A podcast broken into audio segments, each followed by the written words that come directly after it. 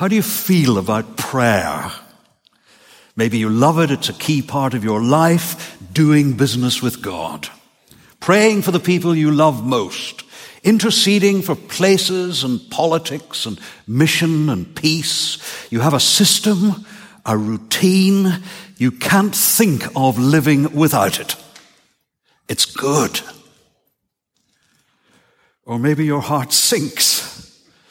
Your praying is pretty hit or miss. You feel a wearying sense of duty, the burden of doing something you find frankly difficult. There's a vague sense of guilt, of being, well, a failure. Strong Christians pray a lot, we tell ourselves. But I don't. And the Bible stuffed with encouragements and countless compelling reasons to pray, commands to pray, motivations to pray, models for prayer. It's all there. We know that prayer is one of the great and glorious mysteries of the universe. One of the most powerful, thoughtful, loving ways we can function as a Christian. Asking the God of infinite power and wisdom and love to move, to change things in the lives of others our friends, our families, our neighbors, our colleagues in the church, across the world, in national and international life. It holds out so much for us. And yet we find a thousand excuses not to pray. If you're chatting to me by any chance after the service, feel free to ask me about growing up in Northern Ireland and coming to faith as a sixth former. Ask me now about um, over 50 years involvement in this remarkable church family of all souls. Ask me what it's felt like being a Christian barrister and a QC and now for the last nearly 20 years a judge. Ask me about the attempted murder trial I'm going back to at 10 o'clock tomorrow morning. But if you want to embarrass me as a Christian, ask me about my prayer life. For I count myself among the strugglers, and I need all the help I can get, more than you know. So that's why I'm glad we're in this little prayer series. We're praying with Paul on these Sunday evenings, for he is one of the great Bible prayers, and I want to learn from him. I want to learn principles and patterns. I want to learn methods and models. I want to see examples and enthusiasm. I want help with what to pray and to know what really matters as I pray. For I have a strong sense that in my own praying, I'm often asking God for less than I should, not more. Oh, I'm okay on the 999 prayers. Most of us are. Safety, health, journeys, jobs, cases, wife, children, grandchildren. That's all fine. I can do desperation. Small prayers come easy. I've no problem with my mind defaulting to practical earthly concerns. And that, of course, is a key part of prayer. We thought that last week in the morning we looked at the Lord's Prayer itself. But I want too to get hold of some of those mountain moving prayers. Prayers like Paul prayed. Doesn't take great spiritual sensitivity to want a sick person well or a healthy person to stay healthy. Even God haters wish a good life for one another. We prayed like hell. I saw that utterly ridiculous comment in the metro recently where a couple faced some ghastly knife point conf- confrontation. Well, I knew exactly what they meant. Big, Paul-like prayers don't come naturally. They need more grace, more effort, more faith, because sometimes the spiritual realities they reflect don't come so readily to mind. If I pray for someone's job interview, I know in days how that prayer is answered. If I pray for God to make a brother more like Jesus, I may not see real reliable fruit for years. Paul did two wonderful things for the New Testament church. He wrote letters and he prayed. So I like to think as we look at these prayers of Paul, we're sort of walking past his room. And in Colossians, in fact, it's a cell in Rome. The door is slightly ajar and we eavesdrop. Here he is praying for fellow Christians he has never even met personally. And this is no five minute wonder. He's praying, verse 9, continually. There's a commitment here. Here are his priorities, the things that burden him as he thinks about these Christians he has never even met. What is his passion for these new believers who have, end of verse 5, heard the true message of the gospel? He writes this wonderful, Christ intoxicated little letter, one of my favorites to Christians living on the edge of a volcano of false teaching that could erupt to engulf them at any moment. And here he is praying for them. Ah, if you clicked on the history function of my prayer life, I think I'd be rather ashamed for you to hear its worldliness and self-centeredness. As Don Carson comments uh, in one of his books, our prayers may be an index of how small and self-centered our world is. Well, Paul is so different. Tim Keller in his book on prayer observes it's a remarkable thing that in all of his writings, Paul's prayers for his friends contain no appeals for changes in circumstances. Think about that. From his 13 letters, we know literally dozens of ways that Paul prayed for other Christians, and yet he never asks God to change their circumstances. And yet that's what most of us spend most of our time praying about, isn't it? So what then does he pray for here? Let me suggest four things, and here's the first. Gospel thinking a prayer for spiritual intelligence. Verse 9. For this reason, since the day we heard about you, we have not stopped praying for you. We continually ask God to fill you with the knowledge of His will through all the wisdom and understanding the Spirit gives. What the gospel began, Paul longs to see continue. That's the significance of that opening phrase, for this reason. Here's why he's praying as he is. They'd come to faith and love and hope, verses 3 and 4. They'd heard the true message of the gospel, verse 5. Verse 6, that gospel was bearing fruit and growing throughout the world. This was the real thing that they had connected to. There was a theme in the false teaching that this mightn't somehow be enough, that there might be more, that there might be something greater, a greater fullness, a sort of inside track to super spirituality, open only to a few initiates. No, says Paul. The glory of the good news, the gospel, is that God has decisively, unequivocally made us into something different to what we once were.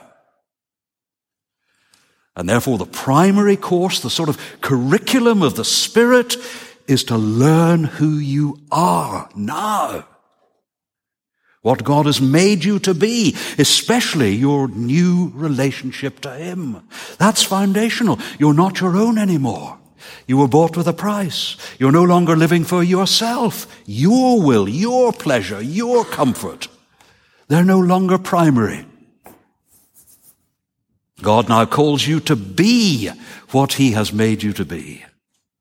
And the more you understand who you are now and what God has done to make you that, the more your behavior will automatically change and you'll do the things that follow here in this passage. The more also that your praying will change.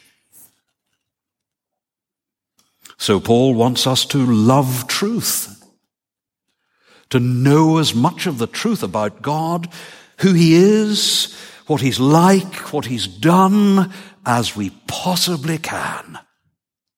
And that means a life of reading and sermon listening and Bible study and engagement with Christians and all the rest. He wants Christian people to love truth, to love doctrine, to understand who God is and what God wants. He wants them to be God conscious all the time. to know His will. Knowledge, wisdom, understanding, these all begin in the mind.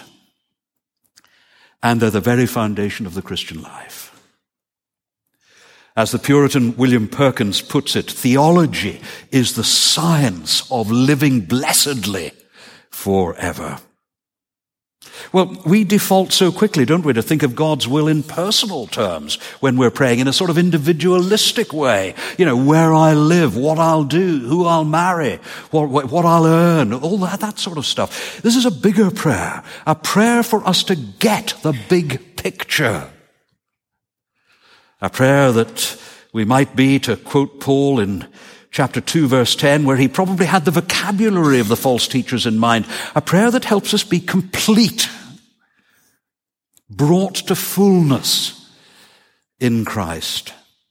A prayer that we may be filled with the knowledge of the will of God that consists in spiritual wisdom, practical know-how to navigate the challenges of life and understanding. A prayer that we'll discover what God thinks about life, how His world works, where it's going, what our part in it is. You know, the will of God in these verses is about overarching reality.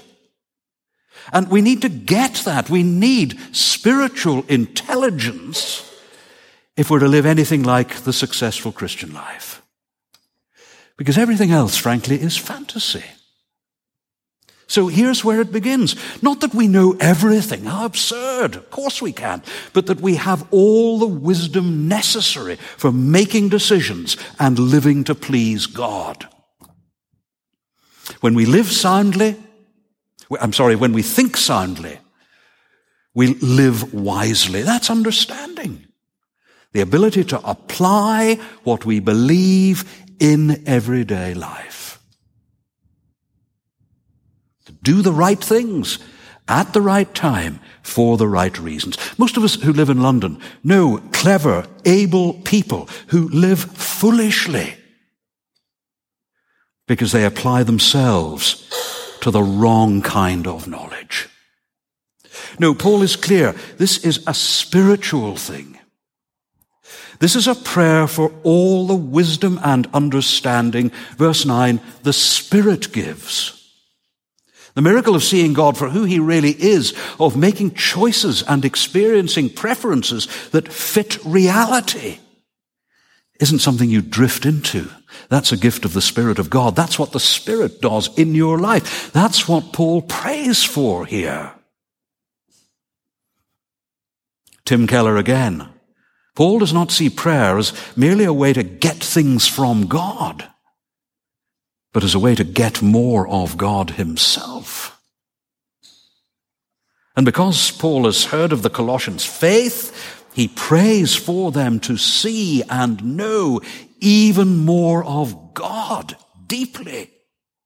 He knows they need supernatural inner strength, not just to receive that, but to experience it and to grow in experience. Do, do you pray like that for other believers?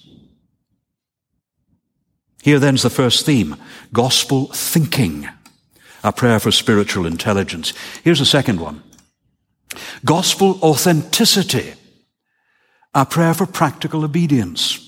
Do you see the first uh, of two so that's in the passage there at the beginning of verse 10? There's no disconnect between learning and living. They're, they're, they're integral one with the other. The first prayer leads into the second. Verse 10.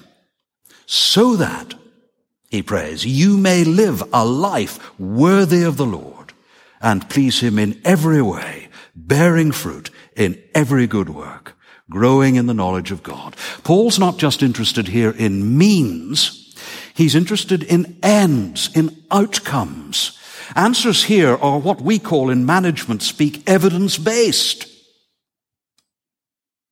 Here's what happens when a person begins to be filled by the Spirit with the knowledge of God's will. Their life changes.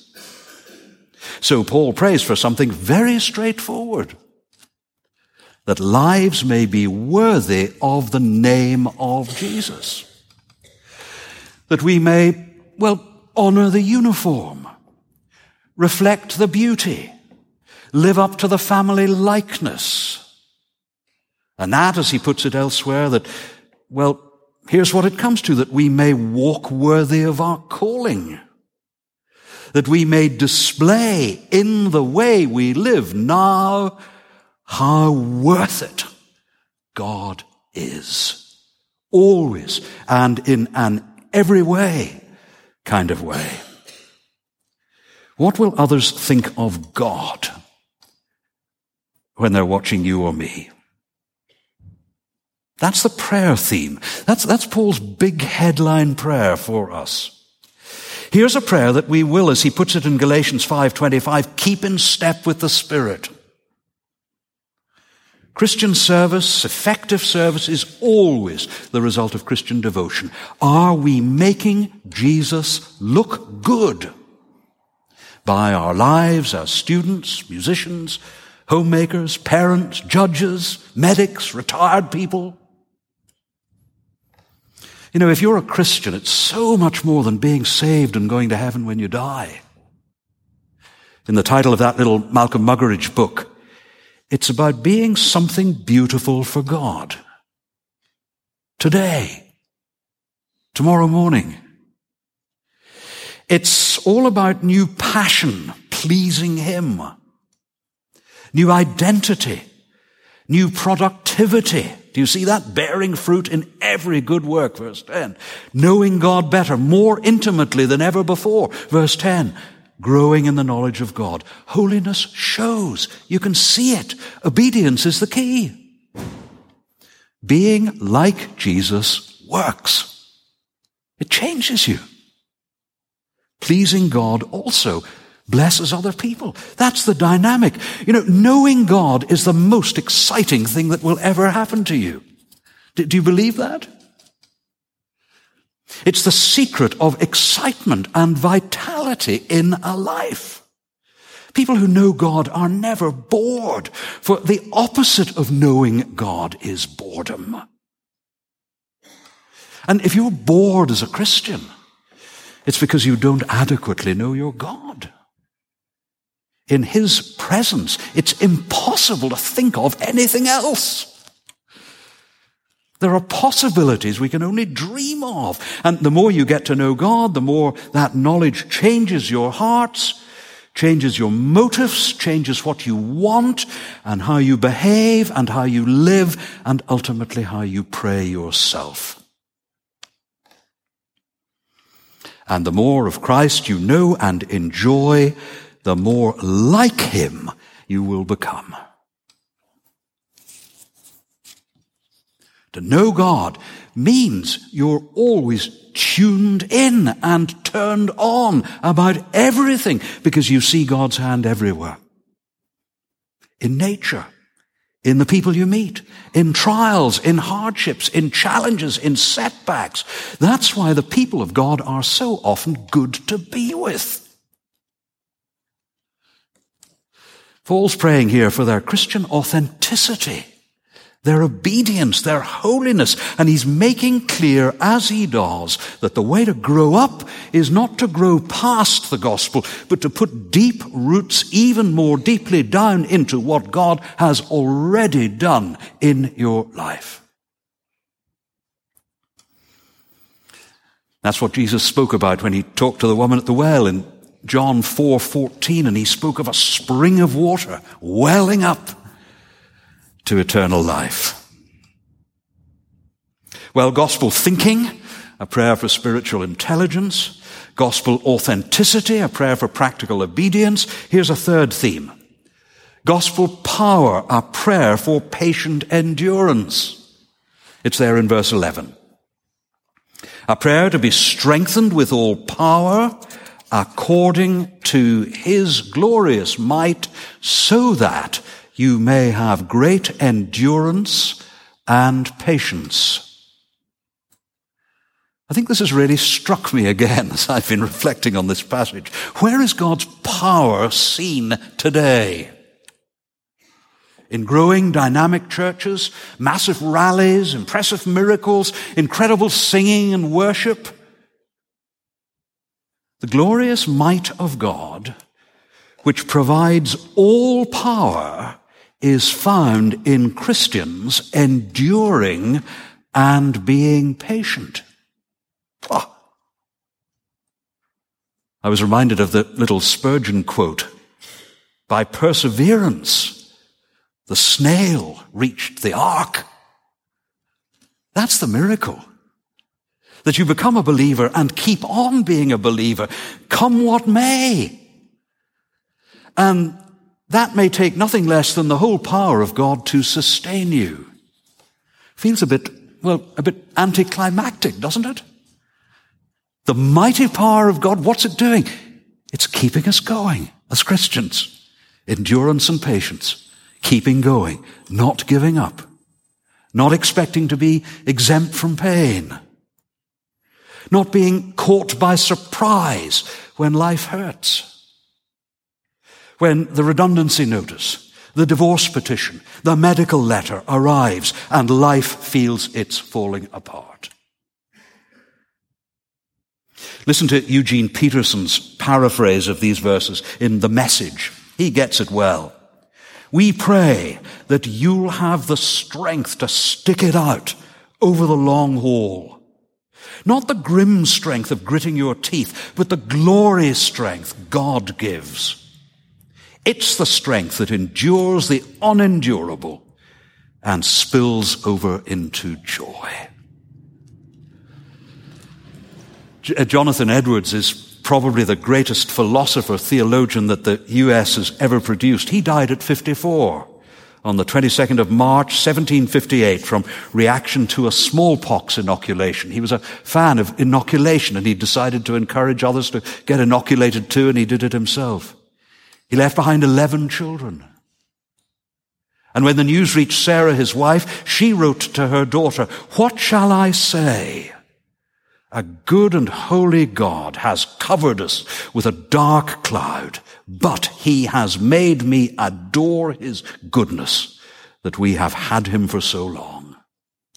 But my God lives, and he has my heart, and oh, what a legacy your father and my husband has left us. Well, where does all that come from? Where, where, does, where does that sort of thinking come from? Isn't that great endurance and patience? What the Colossians need more than anything, given their situation, and what many of us need, given our situations, is simply an ability to carry on. And that's what Paul prays. He prays for an endurance that is way beyond human capacity. Endurance is what we need in response to painful, trying, difficult circumstances. And patience is what we need in response to wearying, unreasonable, draining people. And they're both active and affirmative qualities which are pretty rare in a world that expects quick fixes and instant solutions in every situation. And this strength can only come from God. And that's why Paul prays for it. Here's a prayer to stick at Christian living. Come what may, whatever we face. I need someone praying that for me. And maybe you do too. Gospel thinking, a prayer for spiritual intelligence. Gospel authenticity, a prayer for practical obedience. Gospel power, a prayer for patient endurance. And then finally, a fourth one, gospel gratitude, a prayer for joy filled thanksgiving. There it is in verse 12. Giving joyful thanks to the Father who has qualified you to share in the inheritance of his holy people in the kingdom of light. It echoes where Paul was when he started back in verse 3. We always thank God, the Father of our Lord Jesus Christ, when we pray for you. This is a letter filled with thanksgiving. We're to be people, chapter 2, verse 7, overflowing with thankfulness. The call to peace in church life, chapter 3, verse 15, is a call to be thankful. Then a couple of verses later, chapter 3, verse 17, whatever you do in word or deed, do all in the name of the Lord Jesus doing what? Giving thanks to God the Father through him. Here then's another mark of the authenticity we pray for. A cheerful, grateful spirit. See, gratitude is a sort of barometer of our spiritual health, I think. In New Testament terms, we learn in Romans 121, ingratitude to God reveals a soul rotting idolatry. And Paul, as a prayer, is never done with thanksgiving. And of course, it's grounded in that glorious backstory which now shapes the lives of each one of us who are believers, which Paul fills in in verses 12 to 14. Do you see that? We haven't time to unpack the detail, but again, it's the story of the gospel. See, we're not called to pretend that we're good or sorted out kind of people. But we are, verse 12, qualified people. We're qualified for an inheritance we did nothing to earn, for privileges we don't deserve, for riches beyond our imagining. We have new paternity and a new position. We've gone through a sort of Exodus Mark II. We're rescued from a darkness that was completely overwhelming us, and we're grafted into an entirely new story. We're brought into a kingdom from a state of utter unwantedness and unlovedness. We were enemies of God and all that's gone because we've been forgiven every sin. We've had every debt cancelled. We can begin each day with a fresh and clean slate with the burden of guilt gone and God on our side loving us. When God looks at us, He's delighted because He thinks only of Jesus. And you know, that's why every feeble, pathetic prayer we utter to our Father pleases Him. It's worth doing. And if there isn't raw material here in this backstory for Thanksgiving, it's hard to know where, where else we'll find it. So there we are. Time is really gone. Praying with Paul. Gospel thinking a prayer for spiritual intelligence leading to a life spent pleasing God. Gospel authenticity, a prayer for practical obedience, leading to a life doing good. Gospel power, a prayer for patient endurance. A life lived experiencing the staying power of God. And then finally, gospel gratitude, a prayer for joy filled thanksgiving a life spent rejoicing in the staggering privileges of all that it means to be a Christian. Can you think of any more appealing things to pray for one another than these? These four? Is this how you're, you're, we're praying for one another? for others here in the church family, for your own family, for your friends, for your life group, for your church, for our church leadership. I can remember John Stott saying here that, you know, the real battle in prayer takes place on what he called the threshold.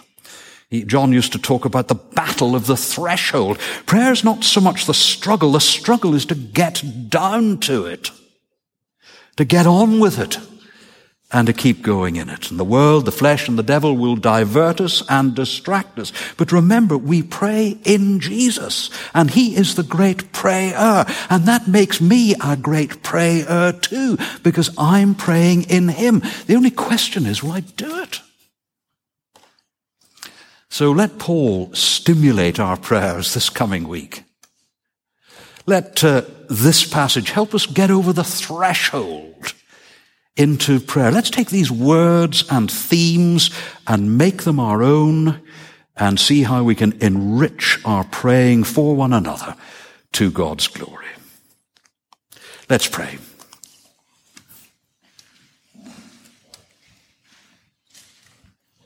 Lord, open our minds to your will, our lives to your service, our wills to your power, our hearts in gratitude for all that you are to us, and then our lips to be people of praise and prayer and passion, like Paul. We ask it that you may be glorified in all that we think and do for your name's sake. Amen.